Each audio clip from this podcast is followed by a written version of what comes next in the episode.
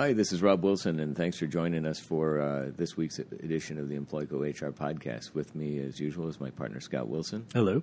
our Vice President of HR, our in-house HR expert Jason Eisenhut, Hi, everybody. and Nikki Navarro working the board.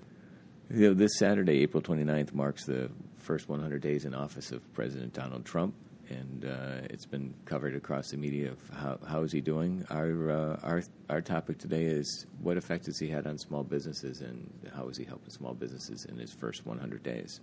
Yeah, that milestone of 100 days was established back in 1933 by Franklin Roosevelt to kind of mark and evaluate his performance during the first 100 days of his presidency related to how are we going to fix the Great Depression, how are we going to get out of the Great Depression.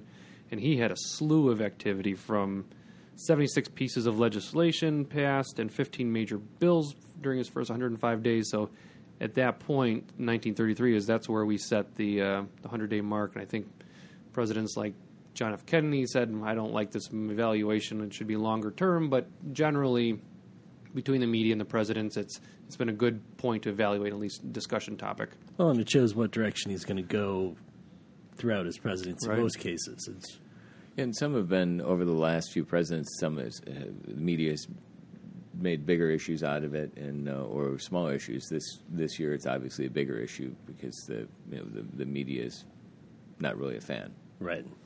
And he campaigned on all that he was going to do during those first 100 days and actually first day in office. So he kind of laid the groundwork for an adversarial relationship with the media. So it's So in comparison, he's uh, he's had a pretty active first 100 days. He, uh, according to uh, Jason's notes, 13 congressional review acts Yeah, and that's that's more than any president I believe in history. and uh, 34 as of this morning 34 executive orders but they, they you know, between now and saturday i'm sure there's going to be a few more signed I would think, yeah. the uh, and you know, as we ta- as we talk about how that relates to small businesses the Congre- congressional review act some of those are uh, uh, you know are good for business they uh, one of the one of the uh, items that he enacted was he repealed or overturned the department of labor's regulation that wouldn't allow states or departments to drug test for unemployment benefits. So now that that's been overturned.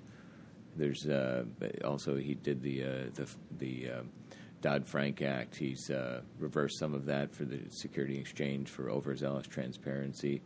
Did a labor blacklisting rule uh, for uh, disclosures on federal contractors. So there's been a variety of uh, of, uh, of issues. Some that won't help small businesses like uh, there's been some hunting, there's some land use, the, uh, coal mining. And the privacy of uh, internet being in the IT world, that really companies that are your internet providers then can sell all of your data, Right. which you know, not Right. personally not a fan of that, but it's, scary. Yeah, so a little, little too uh, much Big Brother, not by the government, but by the uh, actual providers. Right. So, He uh, one of the executive orders he had was to uh, to limit the, the the spending by the federal government on it, on enforcement of Obamacare because it was a big big part of that campaign was to uh, obviously appeal the Affordable Care Act, but a, a large part of the uh, of the act was the increase of the IRS agents to for the enforcement of it. So they were spending millions on uh, hiring it's like thirty thousand or fifty thousand Right, new IRS it. agents to enforce it. So you'll see some changes there. Yeah, and, and related to the Obamacare, I think although the Republicans proposed American Health Act, the Obamacare replacement bill has fallen. They just didn't have enough vote support. They pulled it from the vote. The the kind of consensus out there is they're going to keep trying. They're going to keep trying either to create a new bill, amend it a little bit to get the right, either far right, far left proposal and support for it, and hopefully there's going to right, be you've got the Freedom Caucus, and then Right. I forget what the other caucus is, the Tuesday Morning Caucus, where it's you know if you've got ultra conservatives versus kind of moderate conservatives, and then you've got liberals where they don't want anything to change except for improve it. So it's it's a lot of work. Right. So where it's at as of today is that uh, last night the uh, the Freedom, Freedom Caucus Caucus. presented the bill, the new bill, to the Rules Committee. So they're talking about a vote Friday or Saturday.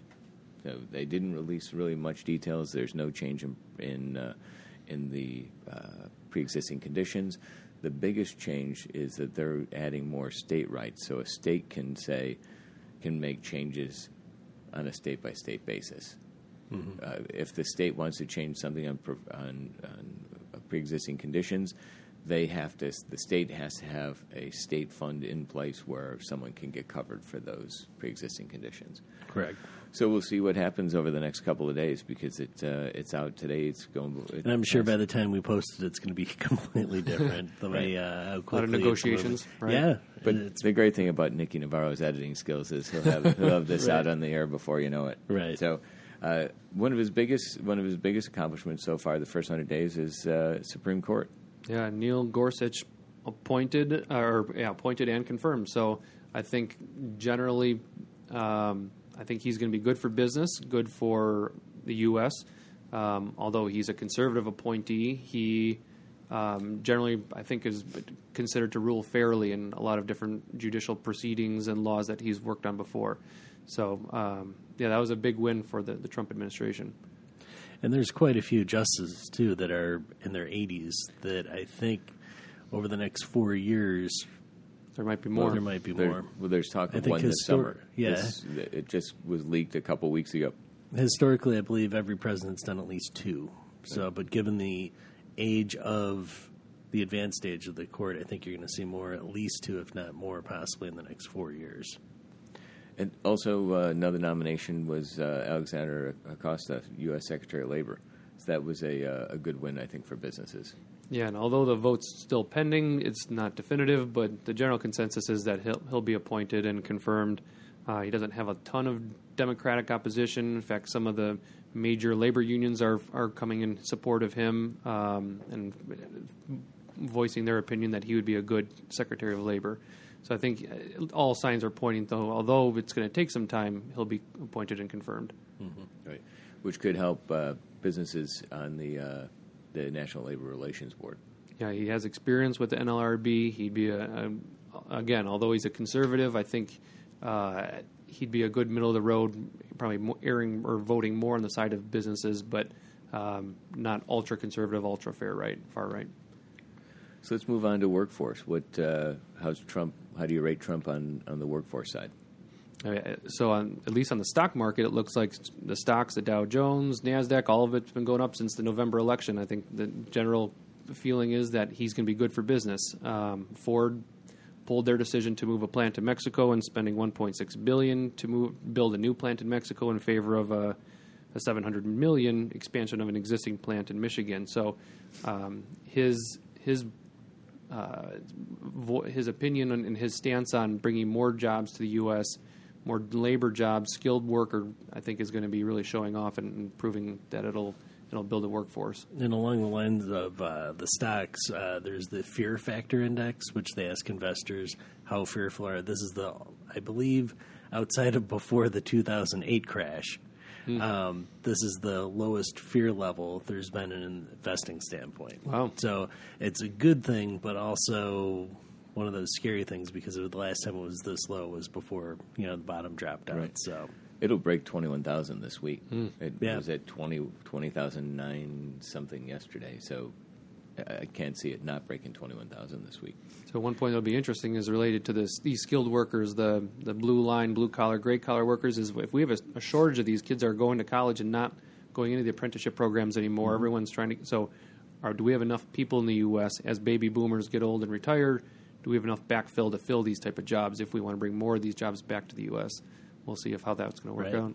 Right on the, on the skilled labor, it's a, a you know, great example when you look at like CNC operators. Right, yeah, and that that's a position that for years have been difficult to fill. I mean, Right. there's just not a lot of CNC operators uh, to fill all the positions. So, at least that here in the Midwest. Right. So also April 18th, you had President Trump had signed the Buy American, Hire American executive order, which uh, which should be good for business.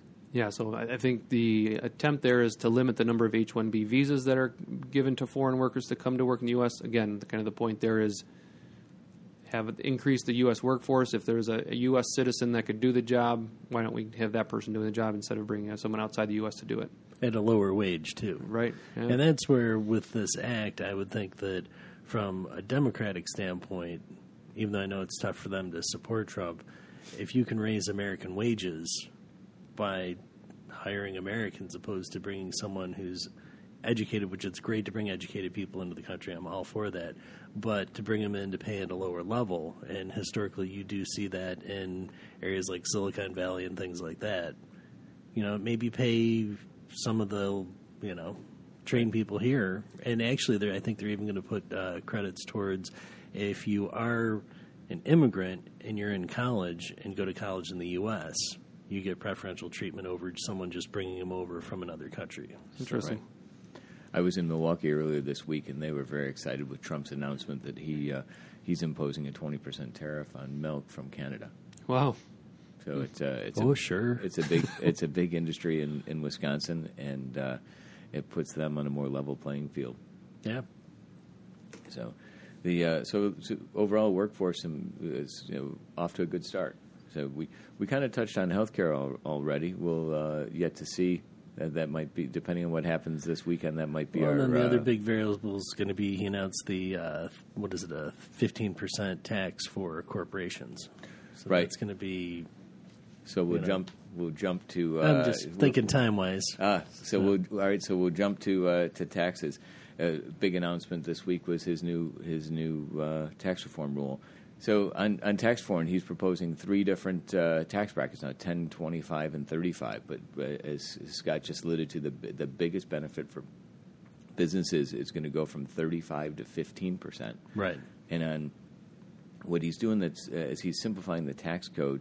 He wants to take that 15% and it apply to sub S, LLCs, and C corps, which is a huge change. So for the small businesses that you you run your business on retained earnings, mm-hmm. you're not you know your your business is making money. y- You own the business. You're not taking the money out because you're running the business. Right. With that, you're right now you're paying an inflated an inflated tax rate. This will drop your tax rate down to 15%, which would be a tremendous win for for small businesses. And hopefully that results in reinvesting in your business with infrastructure, technology, hiring more employees, building your workforce. So hopefully we'll see an increased uh, benefit there too.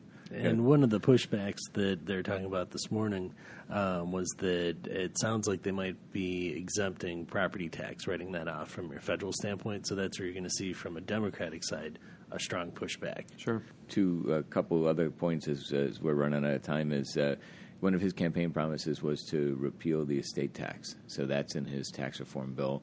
He uh, he would eliminate that, and also he would eliminate the 3.8 percent uh, Obamacare tax that's on top of Medicare. So anybody that uh, is making 250, which on on small business side right now would apply to, to your retained earnings, 3.8 percent tax there. He's also there's everyone has talked about the trillions of dollars uh, overseas. It's really this is really for for large benefit, benef, large company benefits, but they would uh, there would be a one time tax if you repatriate that some of those three billion dollars that are overseas. Or a trillion. So, I- I'm sorry, So, three yeah. trillion, right? three yeah, trillion dollars. The uh, the benefit for small businesses are you're going to have large companies with a big infusion of, of cash. So are they going to build more? Are they going to expand more? Right. Uh, there's opportunities for small Buy more you know, equipment. Right. So there's opportunities there for small businesses uh, once you know you've got an infusion of three trillion dollars into the economy. So it, uh, but it just came out, so it uh, nothing's passed yet. But it, uh, I, I think it's uh, you know, if he can get most of this through on the tax bill, it'd be it'd be great for small businesses. Right. Really, it's almost, it'd be interesting to see, like, do the first 200 days follow up podcast see what's changed from this 100. Right. We're still waiting. A couple other topics. We're still waiting on on the uh, on the HR and small business side is the the paid leave. He spoke about paid leave uh, in the campaign, but nothing's happened yet. The overtime rule. Fortunately, it was suspended uh, last year before it went into act. We're still waiting on that. Minimum wage. We're still waiting on some direction there. He he had spoke during the campaign about raising the uh, the minimum wage. So we've got a few things still, but like And the said, big variable is going to be Korea and uh, things like that, so that you don't know what's going to happen with that. So, right? So we'll have to check in on the first 200 days. Stay Right. tuned. well, any questions? Uh, please feel free to send them to, HR at employco.com. and you can visit our website at www.employco.com. Uh, we're on Twitter, Facebook. Uh, really, you can post any questions there, and we'll put them into our future podcast. Thanks for joining us and uh, downloading our podcast. We uh, we look forward to uh, our next podcast in the next few weeks. Thank you. Thank you.